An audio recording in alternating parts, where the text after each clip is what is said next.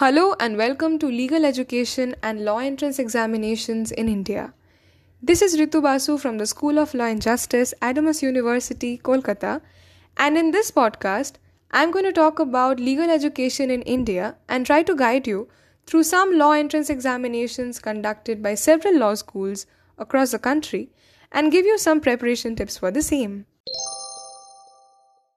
In the modern world, where everything is in its way to become dynamic in all respects, whether technological advancements or social conditions, almost all professions are diversifying, opening up new opportunities for youngsters like us. Among these is one of the oldest professions known to mankind, which is the legal profession. In India, law is considered as a noble and respectable career choice. It has been regarded as one of the most important professions for the administration of justice and maintenance of balance between the legislature and the common people. In fact, so long as society would persist, there will be need for lawyers because people of the society and lawyers are mutually dependent. The main reason a career in law is so recommendable and prevalent is because of its diversity. The changes in the legal education system in the country have revolutionized the legal profession, which has evolved into a more proficient and advanced field and have had far reaching consequences and opportunities for the law aspirants.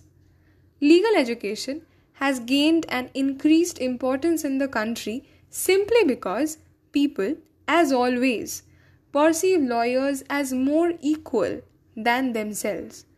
They regard lawyers as trained persons to ensure the rights granted by the country's constitution and other statutes, to show them the way forward, and to protect them in case of violation of any such rights. To cater to the needs of the large number of law aspirants every year in the country, numerous state and private universities like the National Law Universities, OP Jindal University, Adamas University, etc., now provide for legal education in the form of 5 year or 3 year LLB, LLM, and PhD courses. Enrollment in such prestigious law schools would definitely require the aspirants to appear in particular law entrance examinations. In India, various national and state level entrance examinations are organized for admission in undergraduate and postgraduate programs. A student may choose from a variety of law entrance examinations, like the All India Law Entrance Test AILET, which is organized by the National Law University Delhi, KIIT Entrance Test, which is for the KIIT University, IPUCET for Guru Gobind Singh Indraprastha University, SLAT for Symbiosis Law School, to name a few. However, the most recognized law entrance examination in the country is the Common Law Admission Test CLAT, uh, which is a national level exam conducted by 22 national law universities across the country on rotation basis. The second most well known test is the LSAT India, which is the Law School Admission Test India, administered by the Law School Admission Council and I'm really eager to share my humble opinion on this test in today's podcast. LSAT India was developed by the Law School Admission Council LSAC in 2009 with the aim of assisting law schools in India to assess law aspirants based on critical reasoning skills. Now, these skills are really essential to be successful in any law college and ultimately to practicing law in the global economy. In fact, major law entrance examinations like the SLAT, the CLAT, the AILET, the LSAT India are designed to assess these skills, which include critical reasoning, critical reading, and deductive reasoning skills. The LSAT India is a 2 hour and 20 minutes long test containing 92 questions in total based on analytical reasoning, logical reasoning, and reading comprehension skills. Now, since 2021, it is being conducted online, and luckily, it does not have any negative scores for wrong answers. Moreover, with the LSAT India score, one can apply to a pool of premier law colleges in India offering unique curriculum and promising scholarships. LSAT India is basically comprised of multiple choice questions that are designed for a candidate of any academic background. This exam does not include questions that would require the candidate to be specially aware of any specific discipline. For example, it does not test your knowledge of history, political theory, mathematics, or even general knowledge. Therefore, the good news is learning facts by rote is not a thing while preparing for the LSAT India. You only need to practice the critical thinking skills that a student has acquired over his educational lifetime. Well, to talk about the significance of LSAT India and all other law entrance examinations, it is important to first master the preparation. When we prepare for the entrance examinations, we prepare ourselves to face several questions in a short time span. So we learn faster calculation techniques, competitive exam shortcuts, and many other things. Moreover, quick thinking capabilities are developed. Law entrance examinations help us getting our basics clarified before we actually land up in a law school, which gives us a better edge over the others.